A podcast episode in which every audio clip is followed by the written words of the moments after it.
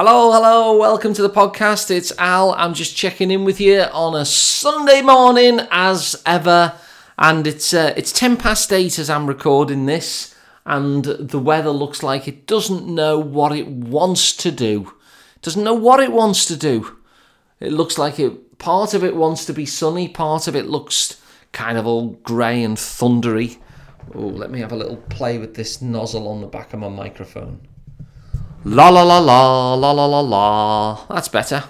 That's better. Yeah, so how are you? Just checking in, seeing how you are. Have you had a good week? Have you had a good week? Are you having a are you having a good weekend? I tell you what, yesterday I got absolutely drowned. Do you remember that monsoon that we had?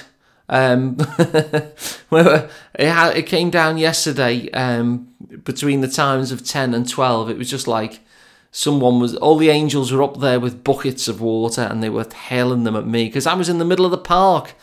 I thought, I know, it'll be a good idea to go and have a walk in the park.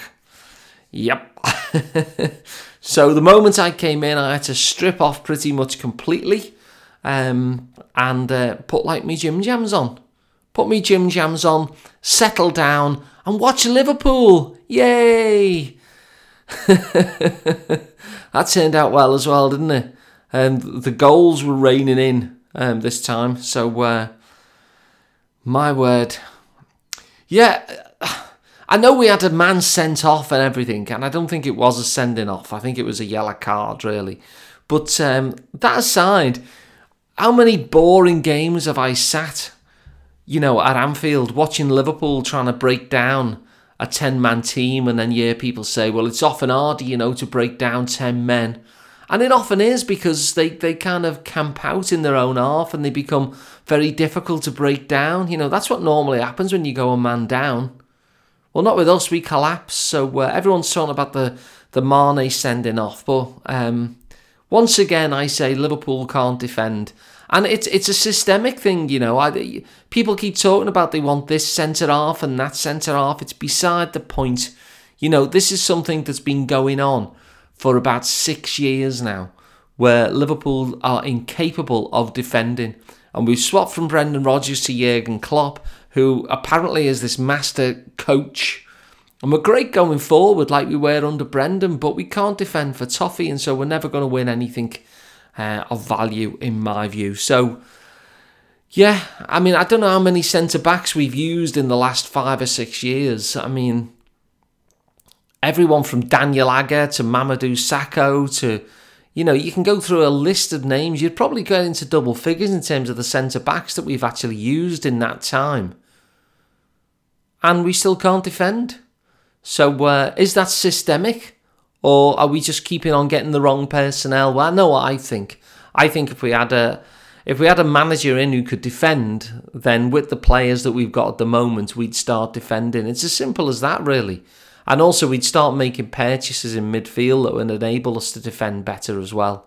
So, um, yeah, I'm having a football rant to start off. But um, I, I arrived back sopping wet just as my mum arrived because I invited her round to watch the game.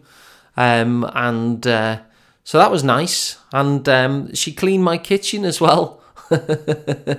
she cleaned my kitchen. She's been trying to clean my kitchen for a long time, and I've been very resistant.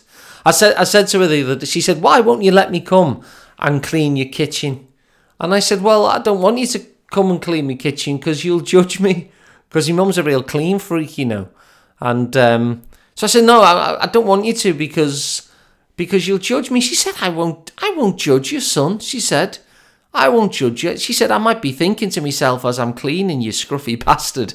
but I won't judge you. And I said, well, that's a judgment right there. But um, because she came round, um, I had no option but to uh, to let her see the kit. And it wasn't so bad, she said. It wasn't so bad. She was probably in her head saying, you scruffy bastard. But it looks all very nice now. So so thanks for that.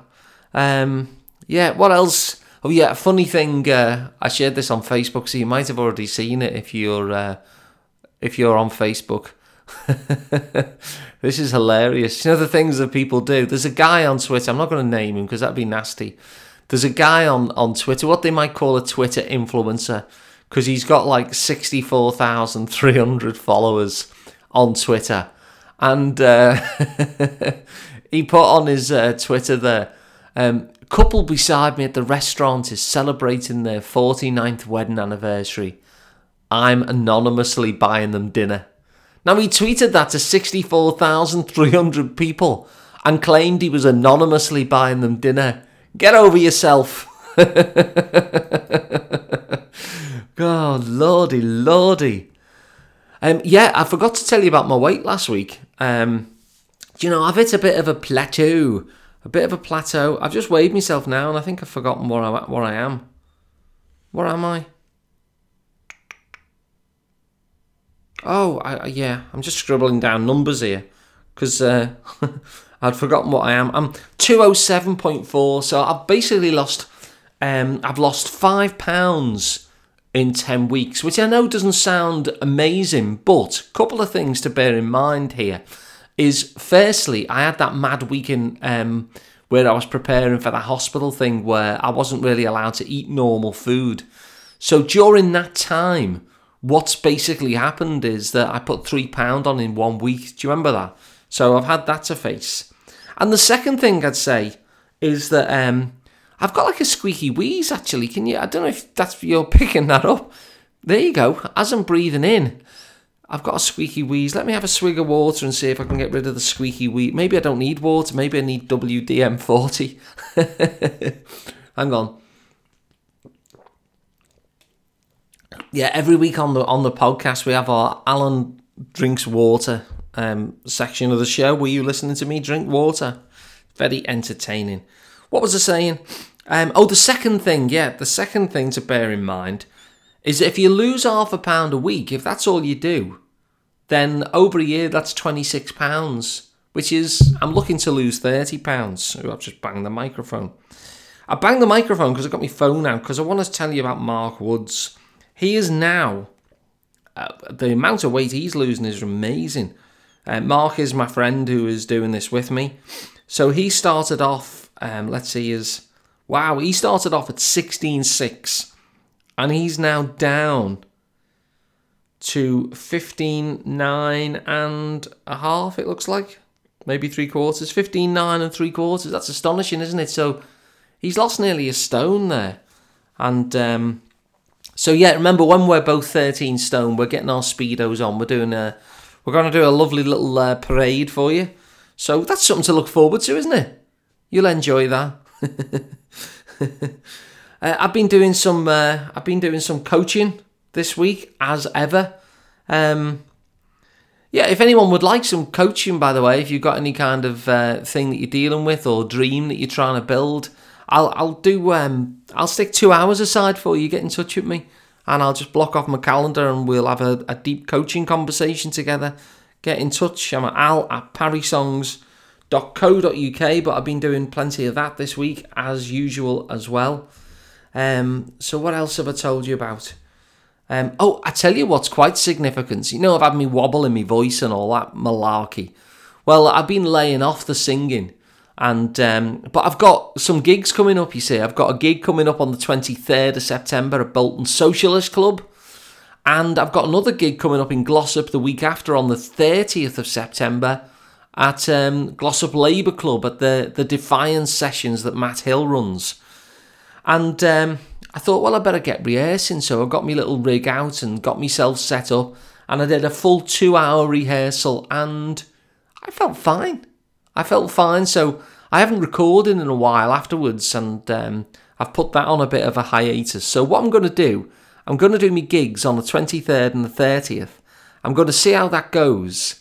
But hopefully, I'll be back recording, back in the studio again in October and November and December. So um, that's good because um, it felt all right.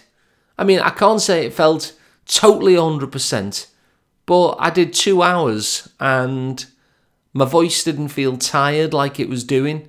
And so uh, I was pretty pleased with that, yeah. So I might be back. I might be back, everyone. Woo! I might be back.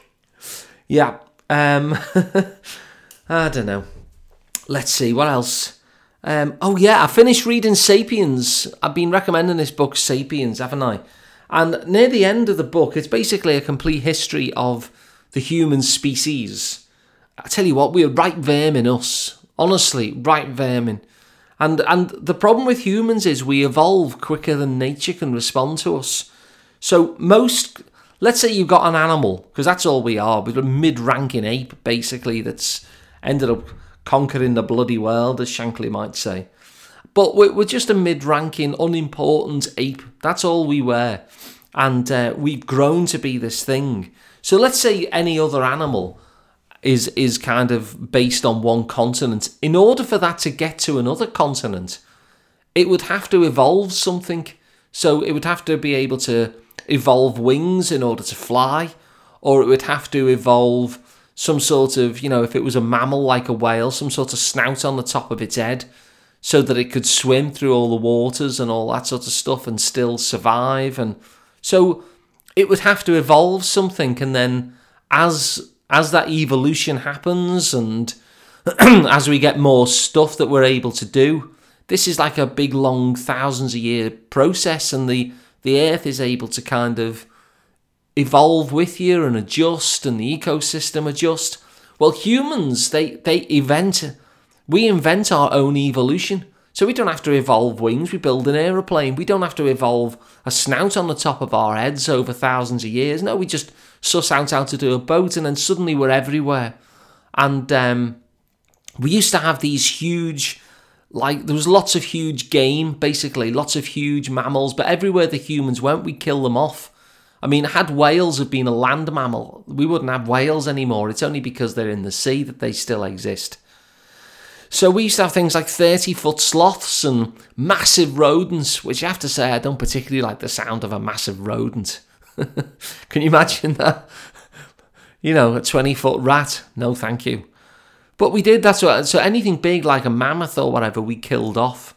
And uh, so it's been a fascinating read. One of the things that really kind of, uh, you know, which twists your mind a little bit. You know, um, when we broke out of the kind of human forager stage of our development, we were probably at our happiest then. You know, we just kind of get up, we'd go for a little forage, get some berries, um, you know, eat them. We'd be in a band of people that we knew and you know, we, we, we had a very wide knowledge base. We'd have to know about all sorts of stuff in order to to survive. We didn't work that much, you know. We'd got our food, and the rest of it was just communing.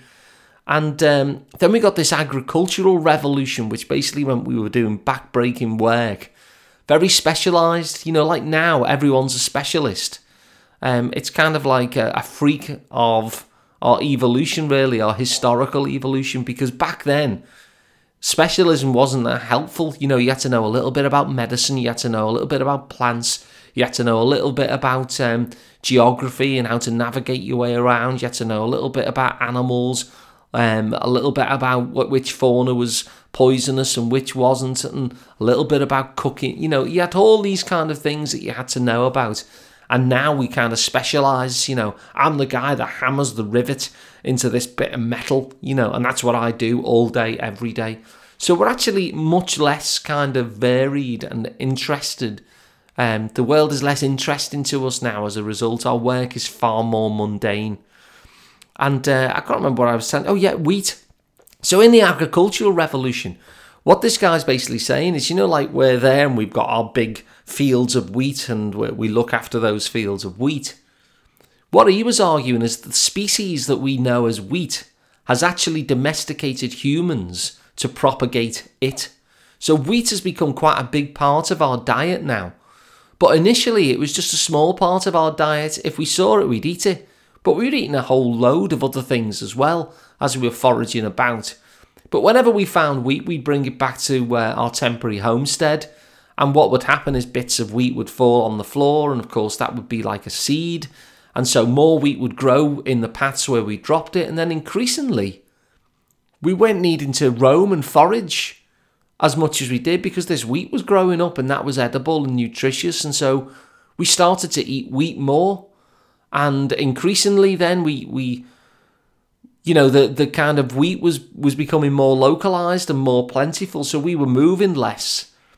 And in the end, wheat domesticated us. And then we had no need to move, so we had our own land. And in our own land, we had wheat. And the wheat was still wild, of course, growing naturally and free, and, and we were in houses now. We were, we're, we're the ones who've been domesticated, because that's what domesticated means. And so the species of wheat has domesticated us. And so we spent our days then, instead of carefree, out there foraging, finding things to eat, and having quite a nice life, we'd be out doing backbreaking work in order to nurture the wheat, which had now got us in its control. As a species, wheat was controlling humans. Weird, eh? And then we'd be defending it, you know. We'd have guards around the wheat to protect it from other animals and to protect it from other humans. And there the wheat was propagated, now a huge source of our diet. So, uh, isn't that weird? The idea that wheat as a species can actually domesticate the human race. Yeah, so that was quite interesting. But the thing that near the end of the book, he, he talks about happiness, which is a subject I often refer to. And um, yeah, it was kind of interesting, really, because it's this question, isn't it, for, for people who are kind of progressives? Uh, it's like, how do you make a better world? And we're always focused on changing what's going on outside. But he was he was making the point, you see, that there's no real history of human happiness. Historians haven't charted this. There's been no way of doing it until recently. And biologists and historians have now come up with this kind of way of, of measuring happiness so that we can start to correlate, you know, how much does money help, for instance? How much does health help? How much does family, community, and so what, what brings us happiness? And they do this through um, they do this through um, well-being questionnaires, and on these kind of well-being questionnaires, they ask interview and interviewees to grade things on a scale from zero to ten, and it's questions like, um, well, statements you grade whether you agree with them. So it's a statement like, "I feel pleased with the way I am." That's one. Another one is, "I feel that life is very rewarding." I am optimistic about the future. Life is good. So the questioning people on subjective well-being, on on how we believe those statements are true for us. And it's funny that, isn't it? Because in many ways, you know, someone coming from the personal development field as I do, a lot of those are self-directed, really. You know, there's you don't really need to change the external world necessarily in order to feel pleased with the way you are in order to be optimistic, in order to find life rewarding. There's many ways, isn't there, to kind of uh, answer those questions positively without really changing the external world. And if you if you if you find that, for instance, I'm not optimistic about the future and I don't feel that life is very rewarding, there are changes that I can make about that without having to, you know, spill blood or or anything like that. And he was he, he was looking at this and he was saying, you know, how many people were happier after the French Revolution than before? Like, and it, it triggered these questions in me. What is the purpose of, you know, what are we trying to achieve when we change the world, basically? When we change the external world, why do we do that? You know, uh, we want people to have better lives, but is does it come down to happiness? Is it something else? You know, what is the point, for instance, of I don't know, what is the point of what's the point of better housing if it doesn't make us happier? And I'm not saying that we shouldn't have better housing, I'm just asking the question why? Why why would we want that? Why would we want say more money if it doesn't make us happier? Why would we want anything? Why would we want better health if it doesn't make us happier? What is the point of all of this? I guess I'm thinking, what's the end goal? Now, I'm not saying we shouldn't have better health or we shouldn't have better housing. Personally, I want better health and uh, I want people to have better housing. But I'm just wondering why we why we why we start targeting things in the external world. What are we actually trying to achieve? Is it happiness or is it something else? I'm unsure really. But if it is happiness, then it begs the question whether that's really the right way to to to get it. And maybe there's another way. You know, there's a line in um, one of my songs which says, How can you change the world when you can't change you? It's in the song John Lennon says. Uh, John Lennon said, rather. How can you change the world when you can't change you? And that's it, because as progressives, we're always trying to change every, everybody else or change the outside world or get Theresa May to do this instead of that. And yet we haven't fully. The one thing that we, the, the one world we do have full control over is the world of ourself. And we haven't sussed out how to change that yet. You know, there's, there's things that, you know, there's things that I do still where I think, well, that doesn't serve me. So I best change that about myself so it serves me.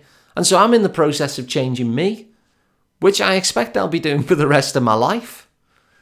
And uh, and so we've got all these people in the world incapable of changing the one thing that they do have complete power over, which is themselves and their own emotions and their own patterns of behaviour. Incapable of changing that world, but try and drive everybody else instead and try and try and ensure that the world beats to their drum. And uh, it's funny that, isn't it, really? Like, what are we actually trying to achieve as progressives when we change the world? Because once we know that, and I'm not sure what the answer is, is it happiness? Is it something else? And if it is something else, why that's something else? Interesting philosoph- philosophical question, I suppose. But if it is happiness, there might be other ways of uh, of finding that same happiness. For instance, I saw this thing because I'm I'm quite interested in uh, minimalism. I, I'm not a minimalist, but I kind of get it, and I think I would like to be. Um, but I have far too much clutter for that. Uh, God, I'm like a paper explosion, actually, me. Do you know the way snails leave um, leave kind of them mucusy kind of trails behind? snails and slow. I'm like that with paper. I leave paper trails behind me wherever I go. So I'll sit down and suddenly a pile of paper will will emerge next to me. Yeah, but if if the point is to be happy, yeah, that's the thing. I, I was talking about. Um, I saw this this um, this study, and it said that we are three times wealthier than our grandparents were. Three times wealthier. You know, at the rate of kind of industrial and technological change and and maybe even social change too in that time, certainly social change in that time. We're now three times wealthier than our grandparents, but they reported themselves as being happier than we are. Now get your head around that one. So, what's the point of spilling blood? What's the point of external revolutions? What's the point of social change if the result is that we become more miserable? And this is one of the things that came about in the book that as we had these kind of big social changes like the uh, agricultural revolution, the industrial revolution, it gave us this, it gave us that, we actually became more miserable. He, he says, like with every invention, it puts us a, another mile away from the Garden of Eden. We actually had worse lives as a result of all of this stuff. And if we're after happiness, then there's there's there's ways that I can become pleased with the way I am. There's ways in which I can begin to find life very rewarding as it is. There's ways in which I can learn to be optimistic about the future. There's actually a book by a guy named Martin Seligman um, called Learned Optimism. So we can learn that stuff. We don't need to chop anyone's heads off. We can we can just buy a book. It's about six ninety nine. easier, isn't it? More likely to happen if you want to become more optimistic, if these are the measures of happiness in the world, that it's a subjective well-being thing, well, we're in charge of that subjective well-being, aren't we? Let me know what you think because I'm curious. I'm curious what you think. But these are the things that kind of came up to me, and it's that tension inside someone like me who I want to be empowered, and I want other people to be empowered in order to to um, take whatever personal power and personal change is available to us. And yet I also want the world to be a better place. And then there's that tension. It's kind of like, well, do we meet our goals by changing by changing us? Or do we meet our goals by trying to change the outside world? How possible is that? You know, maybe if everyone just maybe social change comes from individuals undergoing personal change simultaneously. I don't know. I'm throwing these questions out there. I'd love to hear what you think though. So uh, give us a shout back. Yeah, so I've been reading that. Um, well, I've, I've haven't, I haven't just been reading it. I've read it, but I'll, because it's on audio book, I'll probably read it again. You know, chuck it on in the car or something. It's um, I'm reading that Byron Katie book again. I actually found it useful. I used it with a coaching client this week. I won't tell you the details of it, obviously, but it just came into my mind at a certain moment. I thought, I wonder if some of these questions would be helpful now. And I got this instinct that they would be, and, and they were. I didn't go through the whole Byron Katie process, but the question of, you know, when someone states a belief, to say, well, and is that true? Because just that process of inquiring got them to question the belief, and they were like, actually, I don't know if I do believe that's true. So I'm I'm rereading that, and it's still kind of annoying me, but I know there's value in there. Keep on returning to this, don't I? So um, I'll I'll see where I go with that. Um, let's see. Oh, speaking of all this sort of stuff, I got all my psychotherapy stuff through, all my resources. Um, so and I've planned my year ahead now because I start in a couple of weeks' time doing uh, re- resuming my psychotherapy training. So I got a load of resources through from the um, from the training institute, and uh, yeah, so I've I've got a whole load of stuff to read. So that's kind of exciting. Uh, I'm looking forward to getting into that again, and I'm looking forward to uh, having discussions with people who are also into that again. Um, so so hopefully that doesn't really irritate me when I do it. it might drive. I'm, I'm giving myself a mantra that I'm there to learn I'm there to get my qualifications in, and I'm not there to change anyone or to save the industry. So that's my kind of thing. You know, like Byron Katie says, there's my business, there's your business, and there's the world's business. So I'm going to try and stay in my business uh, where that's concerned. So um, it's been it's been quite an intellectual show today, hasn't it? I've not been messing about. Do you know what though? I've been I've been up since quarter to six. Um, I have this thing. My brain is like Do you remember when you were a kid at Christmas and you'd wake up at a stupid hour and your parents would want you to go to sleep because they'd only just finished. No, they, they'd only had like an hour's sleep so far, and you're like, hey, it's Christmas. Yay, is he been? No, no, go to sleep now. Go to sleep. He's not been yet. You have to go to sleep a bit longer. But you don't. You just you just sat. you just sat needle on the bed looking out the window at the darkness outside, waiting to see other houses' lights go on. And when there's a sufficient number of lights on, you feel as though you can bother them again. Hey, I think he's been. Hey. Well, my that's what goes on in my head constantly of a night time. So like I'll go to sleep and then I'll I tend to wake up at some point during the night. I don't just kind of crash through for eight hours. So at some point during the night, and today it was like five forty-five, uh, but sometimes it's earlier. I'll wake up, and I might just go the loo or something like that, you know, have a comfort break as they call it. and and then when I'm awake, I'm in that kind of Christmas mode. And, and my brain's my brain's being all parental saying, Alun, Alun, and go to sleep now. You you're really tired. Your body's very tired. Just put your sleep mask. I have a sleep mask, by the way, like Patty and Selma at The Simpsons. Put your sleep mask on. That's an image for you, isn't it? put your sleep mask on now, Alun. Go back to that's it. Cuddle in, cuddle in. That's it. Good lad, go to bed now. That's it. Go to sleep. Night night. And then the child brain is like, Yay! Yay! I'm up now, let's do things, yeah! Let's think about things. Woo, let's think about things. Yeah, let's read that book. What's happening on Facebook? Woo! And and I can't put a podcast on. Go to sleep. No. And that's what happens. So I, I'm knackered as I'm talking to you now. But I've been up since 5:45 and now I'm doing a, a podcast. so uh, yeah, I don't know how to deal with that. I don't know how to deal with that kind of uh, how to how to get the parental voice to win, how to calm that kind of inner child who thinks it's Christmas morning and is bouncing off the walls. Because as soon as my brain's awake, it's like, oh, oh, let's find things to do. I'm curious already.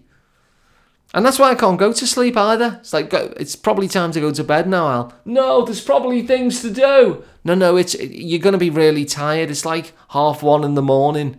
It's half one. You only slept for three hours last night. So so go to bed now and have a sleep. No, there's things to do. I'll I'll find, I'll, I'll, I'll read this. I'll I'll come in a minute. I just want to read this chapter. So yeah, I'm never sleeping me. I'm like Maggie Thatcher, surviving on four hours sleep a night. Yeah, didn't affect her mood, did it? Hey, didn't affect her mood. She was good natured and warm hearted, wasn't she? I've got a um, yeah, I'll leave you with this actually. I've got a, a, a connecting communication course on the 23rd, so that's in less than two weeks' time. It'd be great if you joined us on that. We've got a few few spaces left. It's only a tenner. To be honest, I would run it donation only, but people would say they'd come and then wouldn't. You know, it's that one of them Facebook events where people click go in and never show up. So yeah, uh, on the 23rd of September, 10 o'clock in the morning, um, and it's going to be in Hanover Street in Liverpool. And I'm going to teach you all about connecting communication. So come along. It's a lovely group. I've run it several times now. It always goes down really, really well. You know, I did say, didn't I, that I'd talk about forgiveness. We had a little conversation last week, didn't we, about forgiveness and the nature of it. And, um, you know, I listened to a few things um, about forgiveness, but here's the best I could do. I, I, I dug up an old conversation that I had with uh, my friend Gabby, and um, let's see we had a conversation about forgiveness, and I think it was after the it was after the election. I won't go into the detail of the conversation just in case you know it's private. I'll just tell you my little bits. But we were having a conversation around it because you know Trump and the Tories are in again, even though they've been with a reduced majority, and well, you know how it is, Brexit and all this sort of stuff, and. Um, yeah, so this this is my take on forgiveness, and I, am no expert on this. There's people in my life who I haven't fully forgiven yet either. So uh, you know, this is work I've got to do. Like I say, you know, why, why change the world when you can't even change yourself? You know, I'm still working on that one as we all are. Um, but it'd be nice if the world changed too, wouldn't it? It would be nice if the world changed too. Yeah, this is what I, I this is my take on forgiveness. The the last time I seriously thought about it, which was around the aftermath of the election. So I said that maybe forgiveness is about seeing the need that the other person was seeking to meet, but seeking to meet it in a tragic way. So, what I mean by a tragic way is that they do this in a really costly way. So, they're trying to meet it. So, for instance, I did this um, podcast on the other podcast where I interview people. And I did an interview with this guy named John Lash, who was um, who was a big practicer of non-violent communication now, but actually murdered someone when he was 18, shot them with a pistol.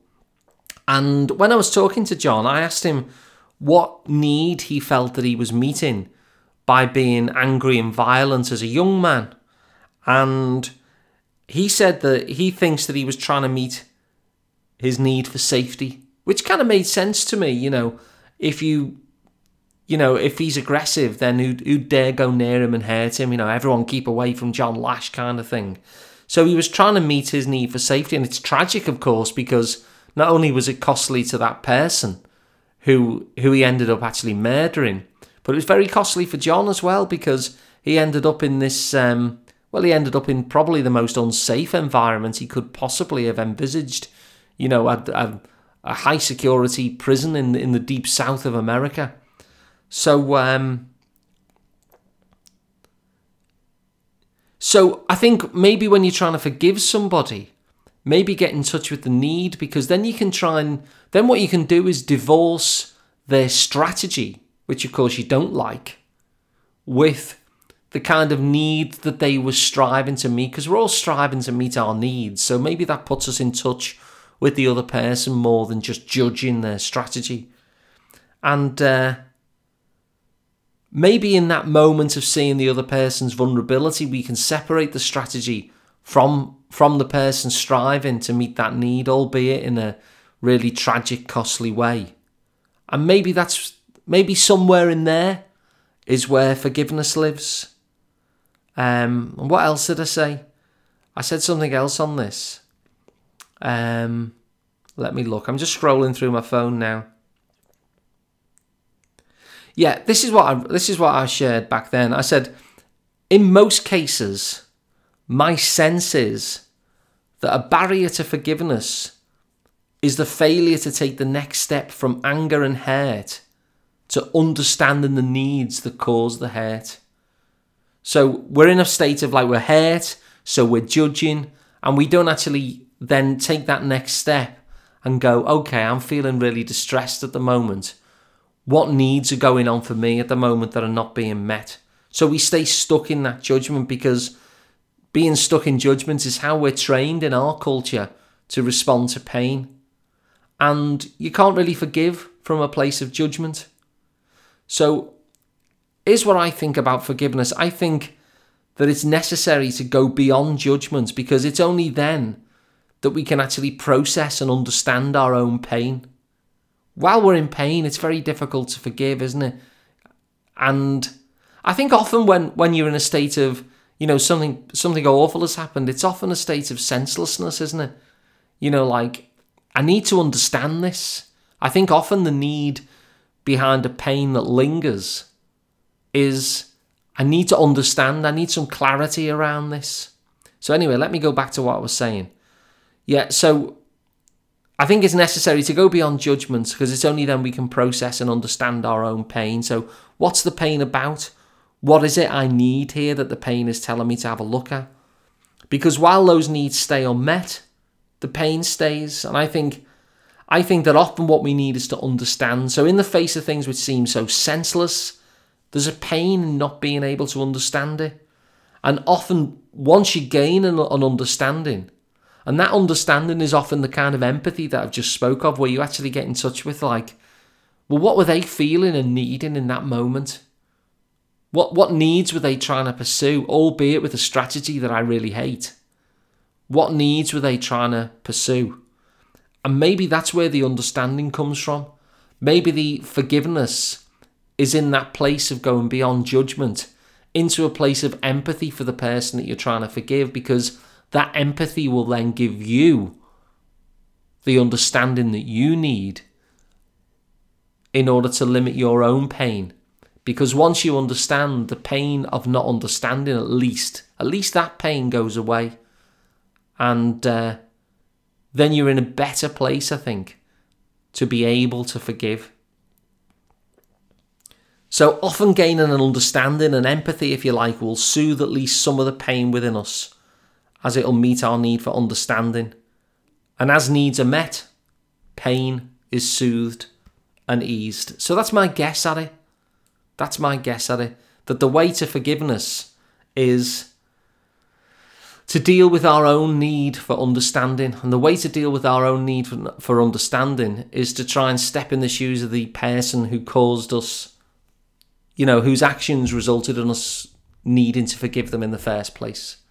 And so that's empathy, isn't it? That's what what needs were they trying to meet, albeit tragically. And once you understand those needs, maybe that's maybe that place of empathy is where forgiveness can grow. So I know Bill wrote in a couple of weeks ago, didn't you, Bill? And we were having a chat about it. Um, so I'm wondering what what you think about that. Not just Bill, but everybody out there who's listening. All the thousands and millions of people who tune into this podcast every Sunday. Yeah. so I think that's me done. Um, yeah, I've, I've been I've been chatting about meaningful things this this week, haven't I? Meaningful things. Meaningful things. Well, I hope you found it very meaningful then. Otherwise, what was the point of that then? So I'm going to play you out with a song now. And remember, um, the, that, that connecting communication thing, if you want to explore like the stuff I've mentioned with forgiveness, I'm actually using there a model of connecting communication in order to try and do that. So if you want to get on that course, I'll give you the link. It's at ticketore.com forward slash Parry events. Ticketore.com forward slash Parry events. Or you can write to me if you want to at al at parrysongs.co.uk. I always like people writing to me anyway. It's always nice to get a bit of feedback. So that's ticketore.com forward slash Parry events. And I'm on al at parrysongs.co.uk. And if you want to know where the gigs are coming up this month, then go to parrysongs.co.uk forward slash gigs. What else could it possibly be? So lovely to chat to you. Maybe I'll have an afternoon nap later, seeing as I've, uh, I've only slept, because that sometimes happens with me as well. you know, my inner child gets tired. Oh, bless. Look at him. Look at him sleeping there. Look at him. So that's all for me. Tatty Bye Everyone is the song of the week.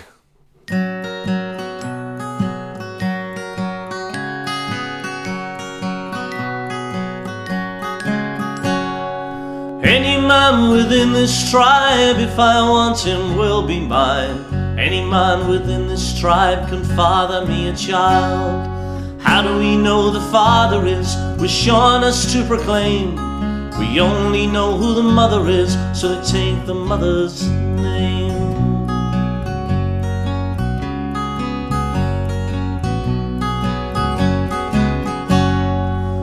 time, we all grew smart. Food is not what we have caught. We discovered how to farm, now we have property. But how do we know the father is? On a to proclaim. We only know who the mother is, so they take the mother's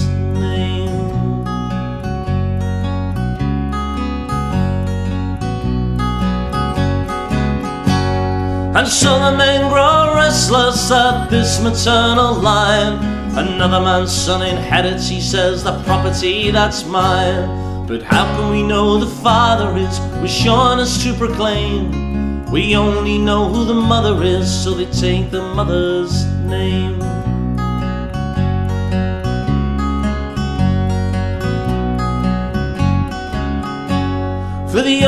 A son can gain the things his father owns is by passing them down the father's line, the women overthrown. But how can we know the father is? Wish on us to proclaim. Tie the woman to just one man and bound her up in chains.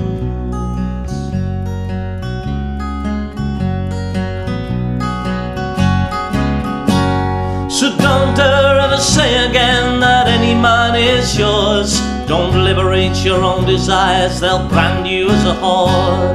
Don't dare ever say again that any man is yours. Don't liberate your own desires, they'll brand you as a whore. But if you're not contented with the deal from history, remember it's not natural, it's just for property. So if you're not contented with the deal from history, remember it's not natural, it's just for property.